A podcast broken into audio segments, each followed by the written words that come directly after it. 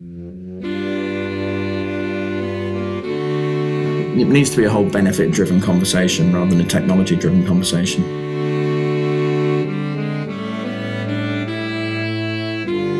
Hi, I'm Duncan Pryor, digital transformation consultant and host of the Making Things Work podcast.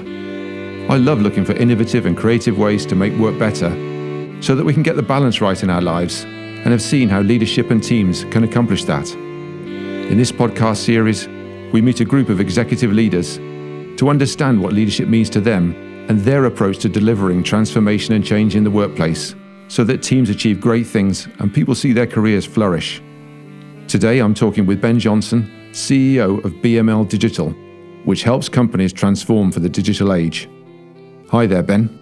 I saw a post yesterday that you shared, and it was about the biggest mistakes companies make when looking to make a digital transformation is to transform the now rather than to transform the next. Could you talk a little bit more about that? Sure. So I think there's a problem where people are always trying to catch up. They think that if they solve the problem that's there now, then that's going to put them in a good place. But the reality is that when we do that, we end up still behind. So we're still chasing our tails without taking a holistic view of where you actually need to be in the future, all you're ever doing is catching up with the present. And I think you end up with something that is fit for purpose for now, but then you find yourself in a cycle of investment that never ends because six months down the line, your competitors were actually looking at the future and they're well ahead of you already. And it just becomes a cycle of investment that gets ever more expensive just trying to play catch up. So the now is almost irrelevant. You need to look to the future. What does the future business model look like? What are our competitors likely to be doing that we can actually do more quickly than them so that we can get first mover advantage? What are the opportunities with new technology that we can bring into the market?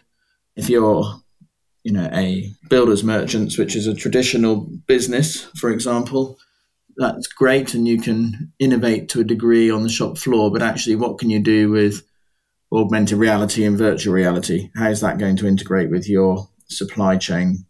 How can you actually start using things like building information modeling, which are being used heavily in other countries and will be used heavily in this country with digital twins? And, you know, there's all sorts of pieces that you can start building into that. And if you don't look at that, all you've got is just a bit of a shinier existing model, which does not really lend to moving you forward within your market space because all you're doing really is keeping up with the Joneses at that point. Yes, it's a great example. Why do you think that that is, though, that companies are getting themselves into that sort of situation? I think there's a lot of fear, to be honest. I think fear of change. And when you're looking at doing digital transformation, people are fearful of change. You know, you're, you're going into organizations with often pretty established business models that have served them well for the last 10, 20, 50 years in a lot of cases. You have a lot of incumbent staff who are completely entrenched within that market. They've not really worked in any other markets, so they don't have any reference points for really establishing innovation. Their thought process is very much constrained by their current market, which means that they yep. aren't able to take advantage of a lot of the things that are happening elsewhere. Um, and I think ultimately people get worried, understandably in some cases, because they are being asked to step into a world that they don't understand. And if you don't bring people along on that journey, then that's a bit terrifying for people because they suddenly start questioning where their value is in that new world. Yep a place within it, at which point then you get to increased resistance and you get, well, not invented here syndrome, or you get a that'll never work syndrome, or our, that's not what our customers want without actually any data to back that up. I think one of the ways that we've always tried to move that forward is to move it onto a data based conversation. So to actually get things out to market quickly and try it with customers, actually get that feedback, and then use that data to drive the conversation. So moving it from anecdotal or a gut feeling model into a data based model where we can actually make informed decisions about investment and where the right investment is uh, based on accurate market data rather than Bob in distribution's gut feeling of his pet project for the last 20 years that he's really wanted to get off the ground. But actually, you go out to market and validate with the market, and no customers want it. So there's that interesting balance, isn't there, as you said there, between business and its customer needs, and then the staff who are actually fulfilling what needs to happen. It's almost two conflicting things. I think you make an interesting point there. It's really difficult, and I think there's a whole piece around cultural change that people often forget. You know, it's all well and good that we can put technology in. But really, this is not about technical change most of the time. This is, you know, we know that we've got clever technology and that we can do all sorts of very clever things these days. But without actually bringing the internal staff along on that journey, um, without actually bringing your customers along on that journey, because going back to that sort of builders, merchants example, you've got to make sure that you actually bring your customers along on the right journey as well, because that marketplace will absolutely be evolving and you get younger people coming into that market, but you're still going to have your 50, 60 year old builder. You've got to make sure that he's able to still comfortably access your products and services without feeling alienated. So there is a right. balance. You can't just suddenly say, right, we're going to do everything through VR now, and um, from next week we won't have any branches you know that's really not going to help anyone because actually what Dave really wants is to go in every Tuesday and have a bacon sandwich and a chat and um, pick up some timber. And he, he, doesn't want to lose that connection either, and he feels value in that connection. So there's a real balancing act, I think, between how far you go, but you do also need to bring the next generation through as well. You really need to look at a kind of digital by choice model where you're completely multi-channel but one of those multi-channels could be a branch or it could be you know a telephone call or i think when we talk about multi-channel people often talk about oh you know we've got to have a web and we've got to have app and we've got to have all of this sort of stuff that's fine and you do have to have those things and you have to have business to business connectors and so on but you know multi-channel means everything, you know, from IoT to phone calls to branches, if you're a retailer of some shape or form. Yep. And without understanding all of those multiple channels, then you can't really transform them without understanding your customer behaviors within those channels. Yep. Then you end up potentially alienating some core demographics you really don't want to because they, they were your loyal customers. Suddenly they're not because they don't feel that they've been taken with you. Yeah, fascinating. So then within the organization, there's a lot of thoughts and ideas there. How do you go about explaining all those uh, concepts to the staff in an attempt to bring them along on the journey? Yes, it's interesting, isn't it? I always try and be completely non-technical. Actually, even forgetting about technology, I think when we talk about transformation, you also talk about agile transformation and how you're trying to get to market quicker. And you get sort of sucked into this whole world of epics and stories and story points and velocity and you know all, all of these sort of terms that are, are, very familiar to anyone who's involved in agile. But actually if you try and go out to the business and say this is now how we're going to be delivering stuff you're making assumptions that they know what you're talking about. And also you make them think that they are alienated in some ways because they feel like they're having something done to them and I don't think people like having things done to them. So what we've tried to do in most cases is completely take that language out of how we're communicating. So if we talk about, I mean, I'll use agile as an example because I think it's quite a reasonable way of explaining the concepts. But agile is a delivery methodology which needs to apply to the business as well. But what the business don't need to know is all of the detail. What they need to know is, look, we're going to do iterations. We're going to deliver stuff every couple of weeks. Um, you're going to be heavily involved in the team that delivers it, and you're going to help drive that, and you're going to be able to make decisions about when we do stuff. And then we're going to get it in hand to customers. You know, that sort of story is much more compelling. You know, you're giving them ownership. They don't feel like they're having the IT team doing agile to them. You're actually explaining to them the value to them of how you're going to get stuff in the hands of customers, of how they're going to be owning that, and how they're going to have complete transparency and visibility and all these lovely things that it gives you, but without going down to that level of, oh, well, you actually need a certification in this as well. Because I think that you're just driving people away right from the start, Yeah. particularly in more traditional organizations that aren't used to that way of working, um, where you really, really need to bring people along on that journey rather than alienate them very early on. I think you can then apply that to technology as well. Do those people care about the technology? I'd argue in most cases, no. Why do I care whether it's an ERP, an Oracle database, or a hole in the ground? It doesn't really it doesn't really matter. what is that going to do for my business? And I think once you start breaking it out into the business benefits, you can say, look, we are going to put some building blocks in place that will allow us to do this. It'll allow us to do it quickly. It'll allow us to go to market quickly. The technology underpinning it, we're going to put that in place. But this is the benefits that you will get from it. And it needs to be a whole benefit driven conversation rather than a technology driven conversation. Frankly, however much we might like to think, if we're technologists or architects and that sort of thing, no one really cares. Um, Yeah. does it work and does it deliver business benefits? If um, if it does both of those things, really, your person who's been in the business for twenty years isn't going to care much beyond that. Yeah.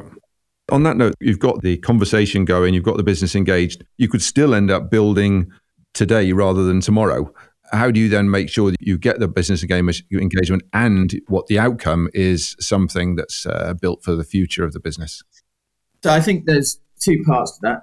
There are always fundamental building blocks that need to be put in place. You know, you do need to have some modern technology that allows you to switch in and switch out. You know, you're probably going to need product information management, for example. So you'll probably mm. need an enterprise solution for that put in place. So that gives you a building block for that.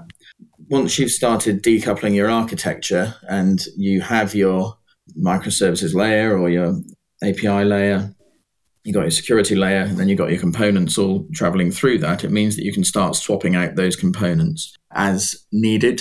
Um, so you are insulating yourself from future changes where you may want to plug other things in or swap things out. Um, so I, I think that architectural approach of highly componentized models does Right. really help insulate you going forward into the future. So it kind of gives you the now and the ability to move into the future. And I think the other thing is there's a huge amount of knowledge and skill out there that people will happily work with you on.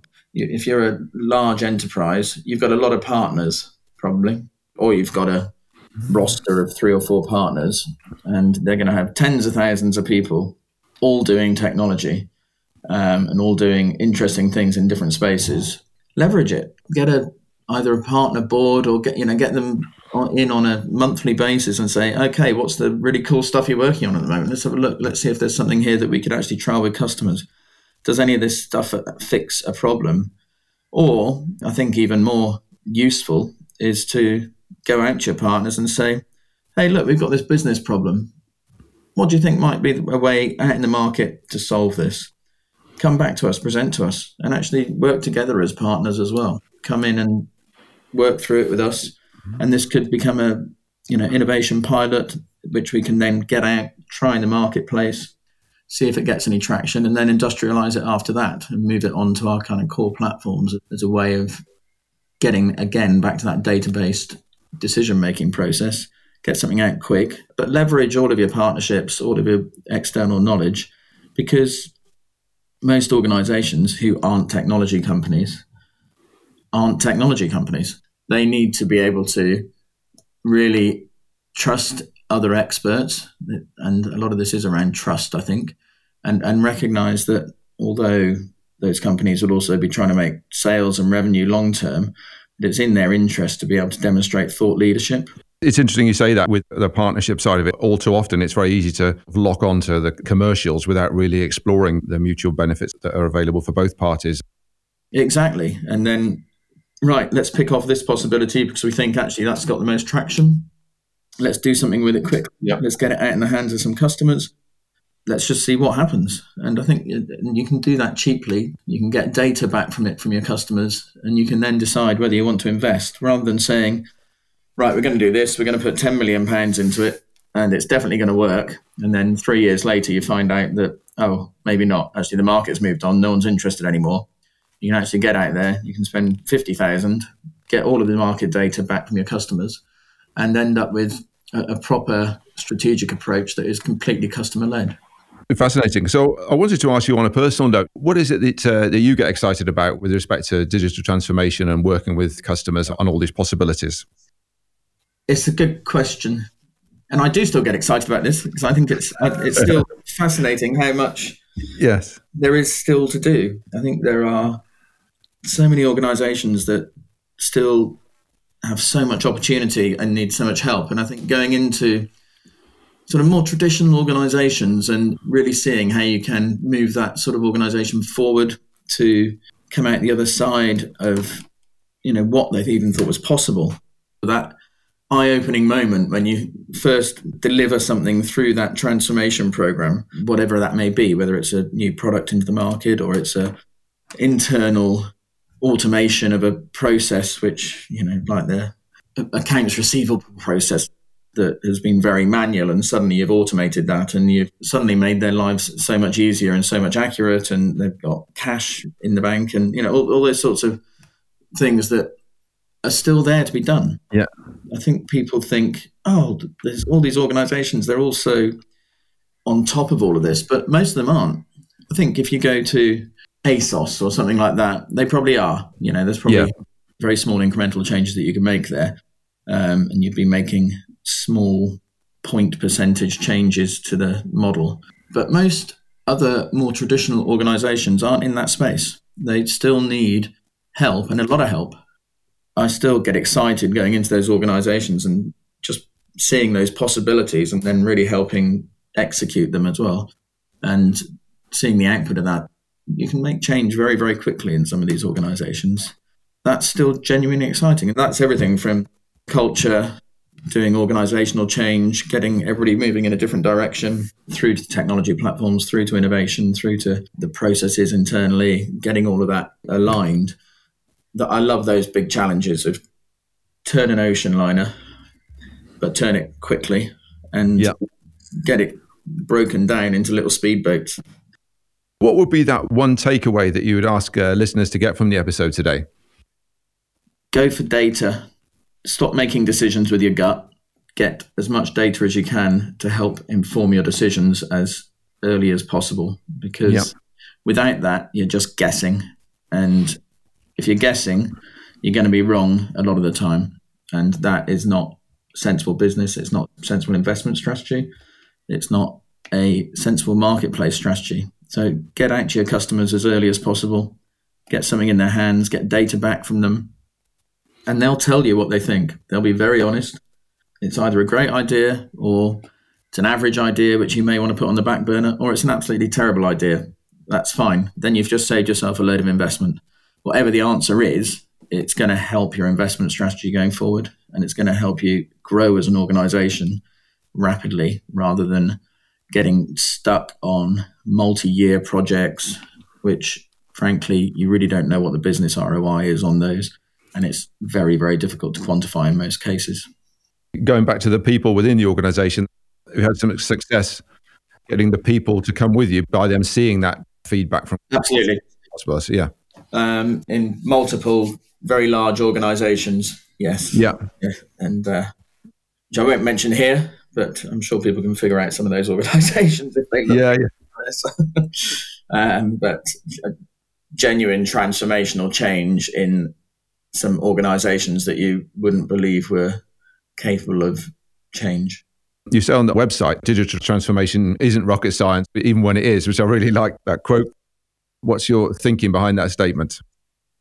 I think what I was trying to say by that is that a lot of people make this sound really complicated. But actually, once you start breaking these things down, it doesn't need to be overly complicated you can work through a process, you can identify where the key challenges are, and there are ways of solving those key challenges. And there are sometimes going to be really complex ones, um, hence the except when it is.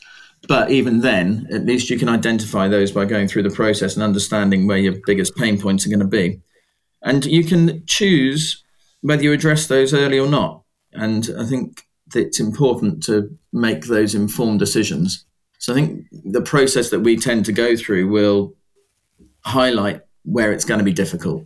And generally, unless that's a critical function or a critical part of the process, you may say, look, let's get some early incremental wins in the process so that we can demonstrate value quickly, so that people understand the process, so that people understand why we're doing this and what it means to the business and understand the value that's being generated, which then actually helps you eat away at probably those more challenging problems. So you can start solving problems, you can start delivering value without necessarily having to address some of the bigger things straight away. But then yep. you've got everybody then going in the same direction by the time you come to the bigger things, which makes those things much easier to solve. So yep. it becomes an incremental journey for everyone. Yes, and then you get the whole program back down onto the ground. Yeah, uh, in a practical way. Yes. People can often see with a, a, digital transformation that the result is that implementation of a system. It's the first version and it's a great success. But what we need to do is really maintain that momentum and then bring about the cultural change that goes with that. Is that something that you see on your travels? Cultural change is critical to all of this. Technology is just technology. It will evolve and you can do it well or you can do it badly.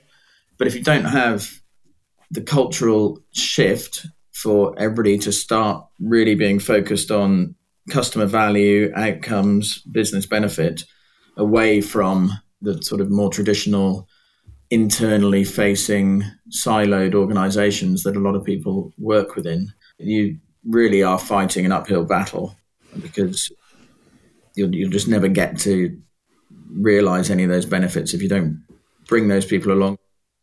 How can listeners uh, connect with you, Ben? LinkedIn is probably the best way. Yeah. BML Digital on LinkedIn. Thanks very much for that, Ben. It's been uh, really great to talk to you today and best wishes for the future. Thanks very much, Duncan. Good to talk.